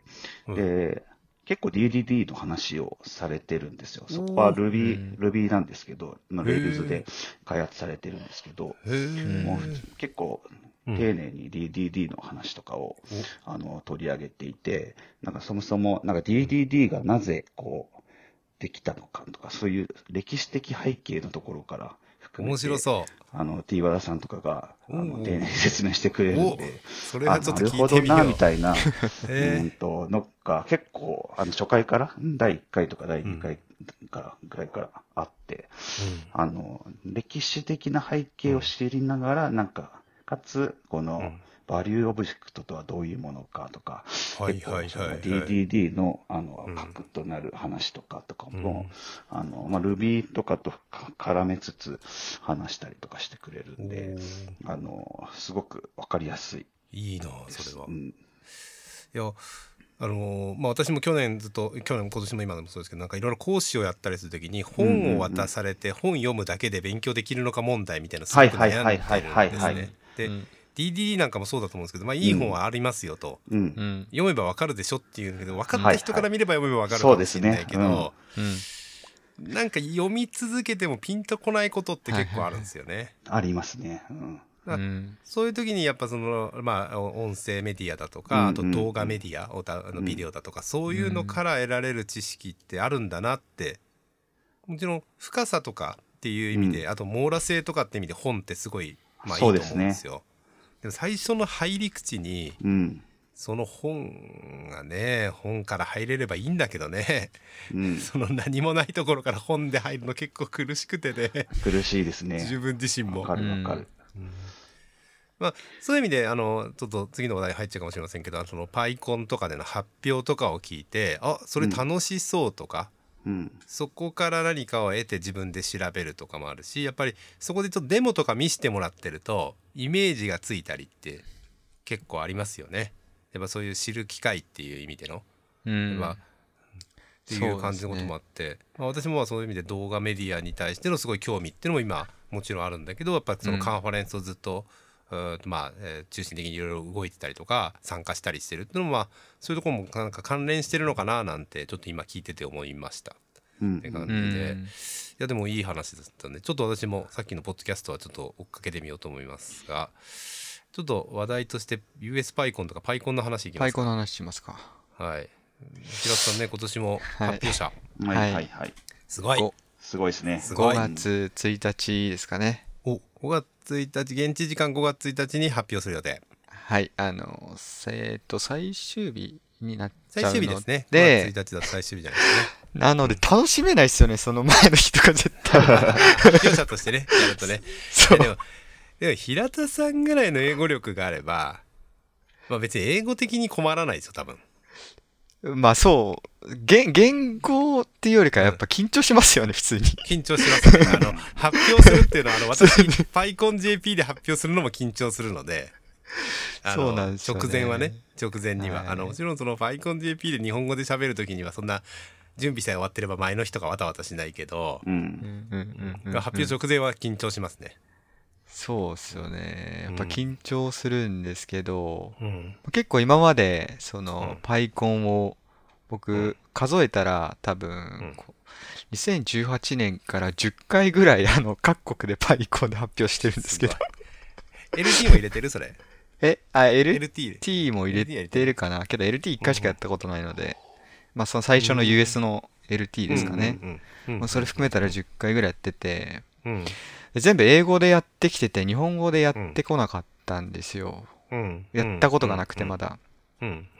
で、まあ、結構その辺の理由みたいなところとか、モチベーションみたいなところをちょっと話そうかなと思うんですけど。一個だけここでちょっと宣伝じゃないけど話を、一個ちょっと途中なんだけど話してみたいんだけど、えっと、まあ、私と鈴木貴則さんで PyConJPTV っていうのを毎月やってるんですね。はいはいはい。えっと、今度は4月の1日、4月の1日の火曜、うん、あ、金曜日の夜7時半からなんですけど、そこで、あの、海外登壇の経験談みたいなの今募集してて、うん、で、やっぱりどういう苦労したかとか、やっぱまあ、まあ、平田さんの場合だと、まあ、そのさっき、まあ、英語が結構まあまあ、この後話してるけど、英語がまあまあできる方だとは思うんだけど、まあ、そうじゃない人も含めて海外でどうやって登壇していくかみたいな話をちょっと今度の金曜日今度の金曜日って言って大丈夫かなこのポッドキャストはいつ出るのかはまあ微妙だけど3月中に出すつもりなので、うん、今度の金曜日にそういう話をするのでぜひそっちも見てほしいなと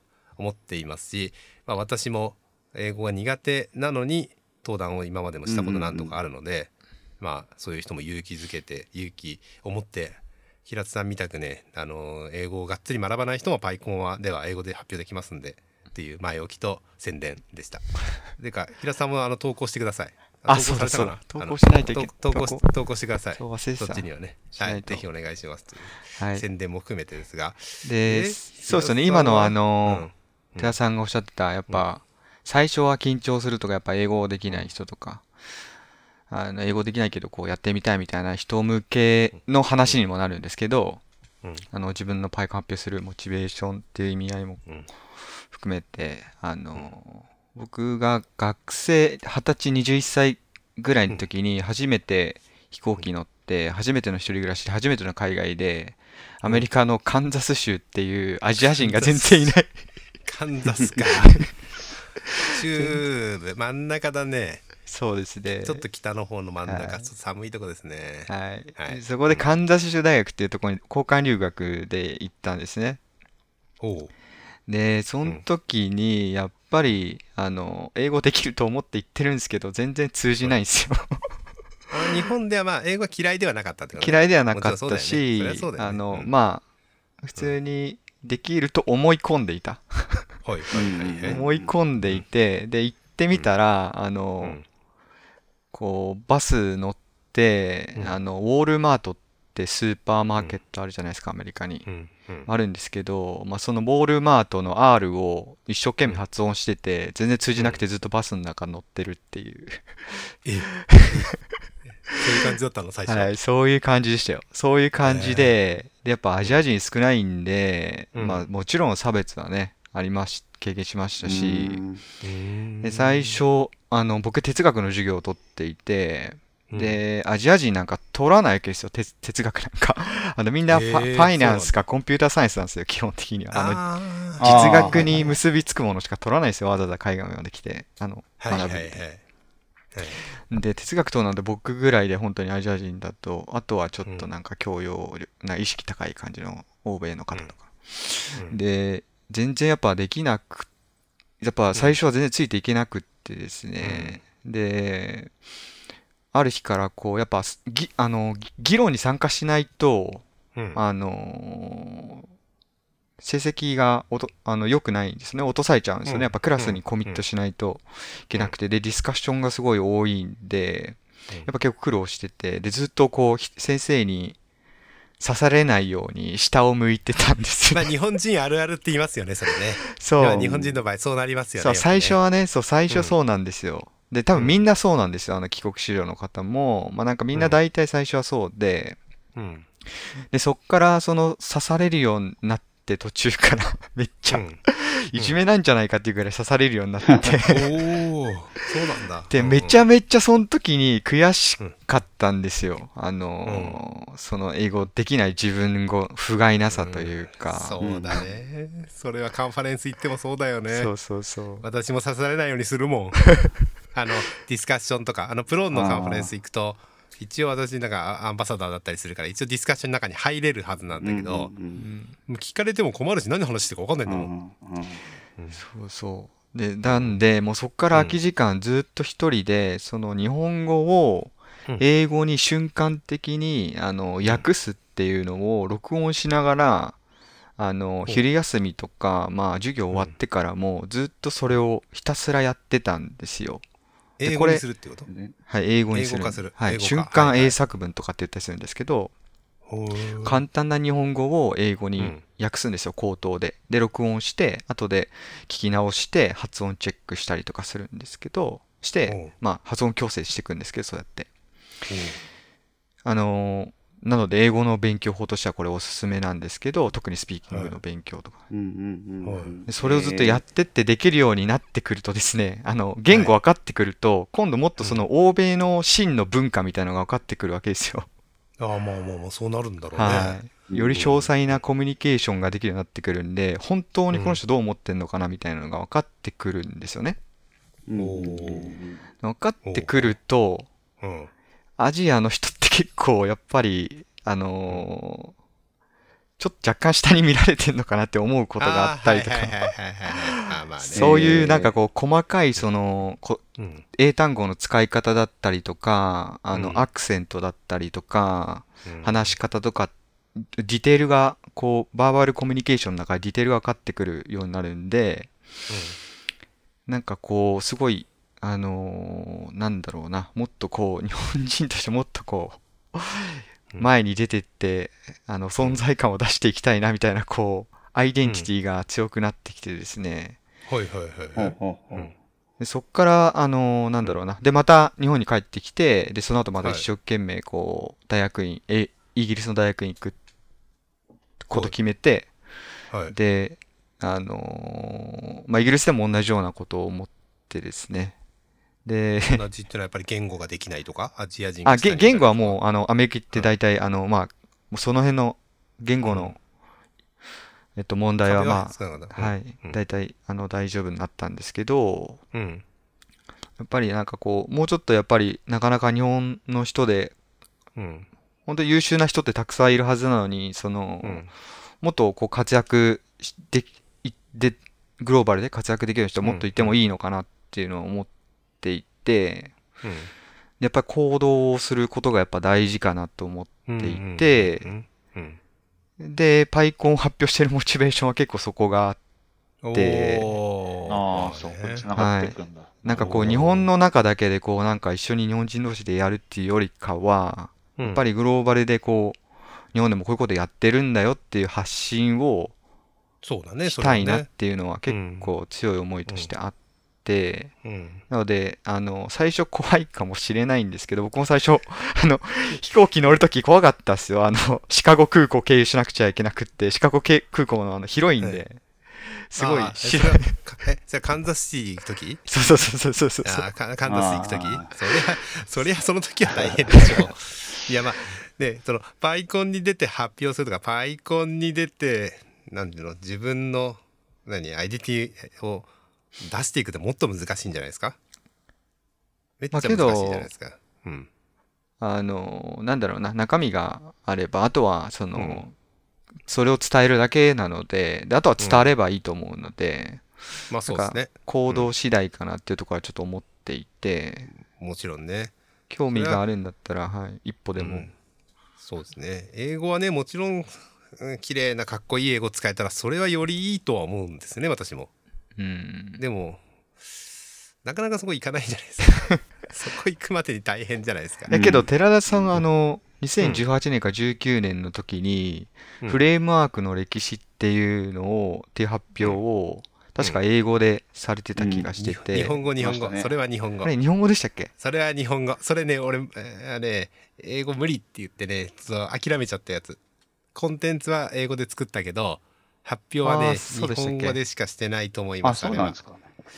フレームワークはねあの英語での発 Python のあ、Python のの歴史。Python の方の2.3ぐらいからの歴史あの機能アップとかっていうのは英語でやりました。うんうんうんそっちですね英語でやったやつは多分。それ2018年とかかな。18年かな。多分。うん。なんかあれを結構僕は聞いててすごいなっていうすごいそあのー感銘を受けたのを覚えてます。えあ日本であ JP で話した時のやつ？あの英語でその、英語でやっぱ発表するっていうのはなかなかね最初その僕は留学とかしてたからまあ別にはいはい。平気なんですけど、そういう経験がなくうん。てまはい。あ海外にある程度い普通の人よりは行ってるとはいえどうん。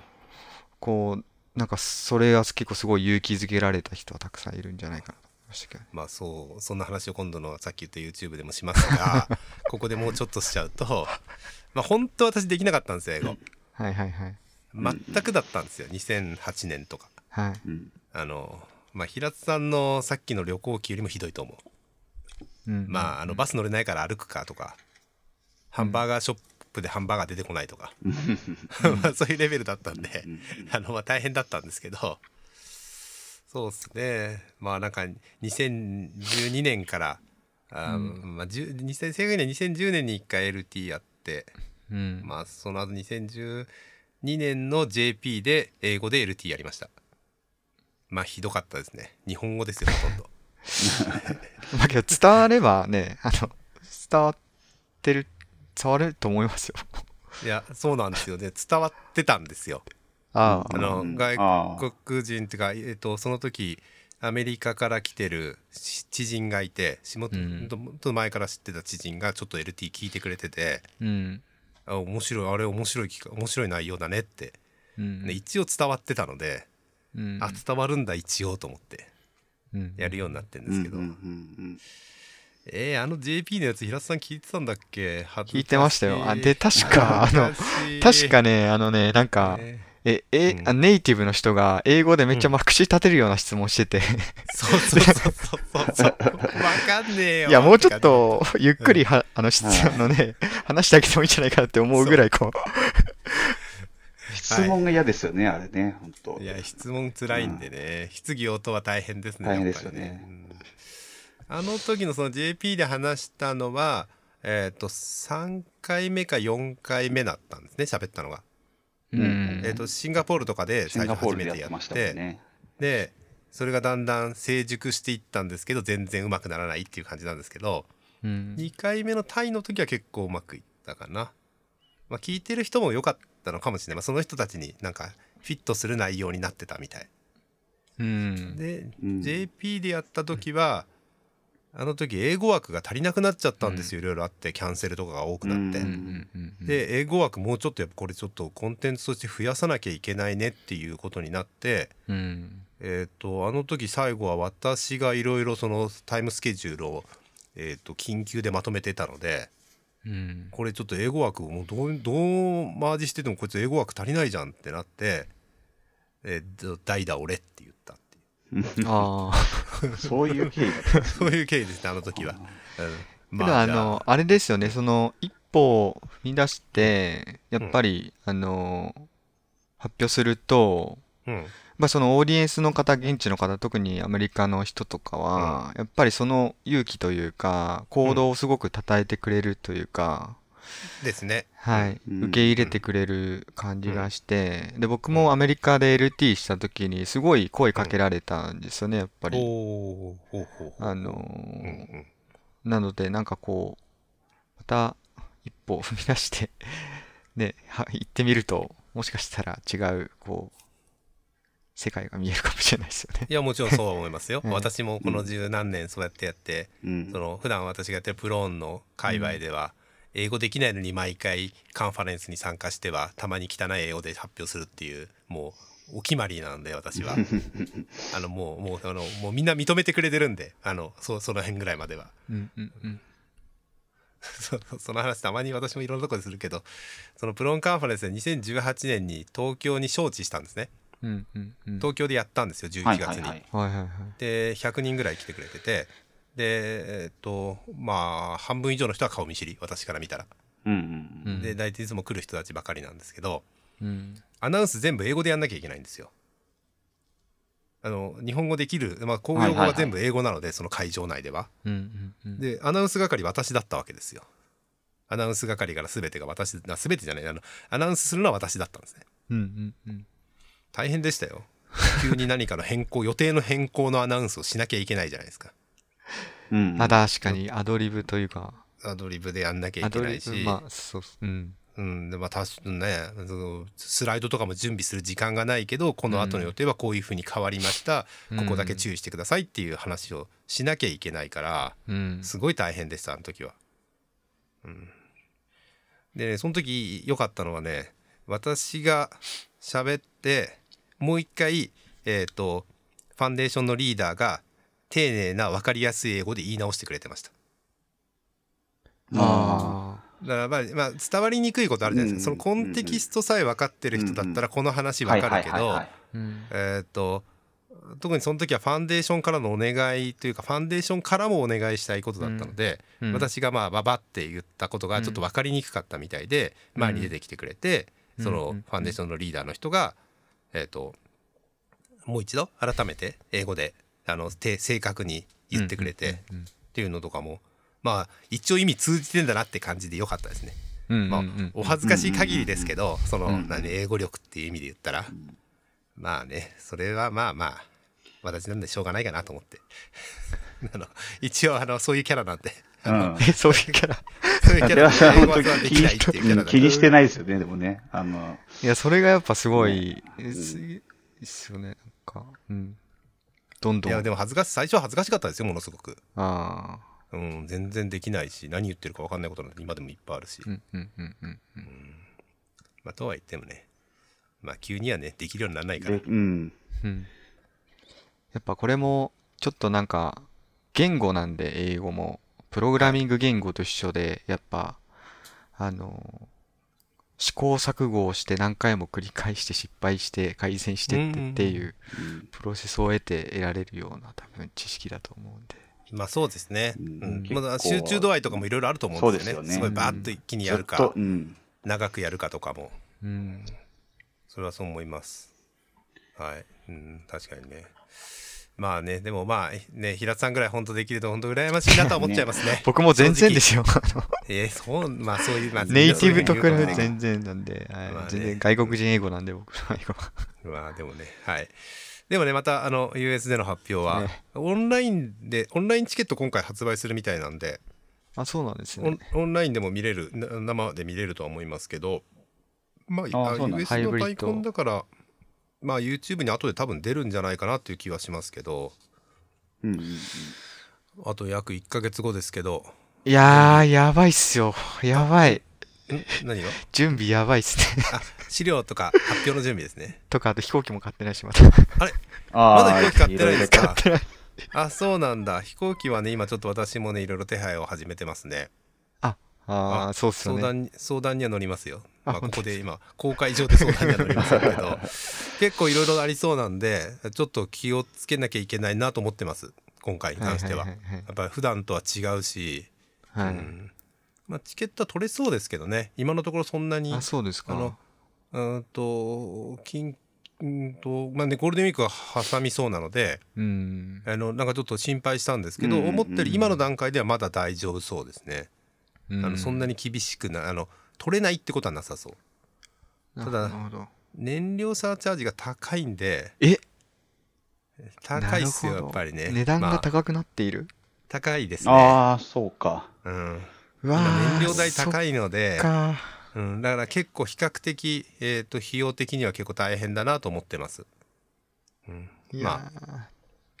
まあ。けどファイナンシャルエイドはいただいてるあそうだよね。あの発表者でねこっちから行くから、うんファイナンシャルエイドもらえたりとかすると思うんで、はい。まあちょっとまたそれは個別に相談ので、はい、え、な、何分話すんですか？えー、30 30分分ですね。で質疑応答も込みだったかもしくはそれ以外も30分外で質疑応答があったかうん、ですかね。いやいやー5月1楽しみです日なんで 楽しみだな。初日が良かったな。いやまあそうだけどね。それはそうだよね。それはあのよくある話ですよね。ね、確かうん。私も最終日に前にプロンカンファレンスで発表するに最終日になった時は大変だったな確かに憂鬱だったもんな。落ち着かないしね。いやーそうっすね。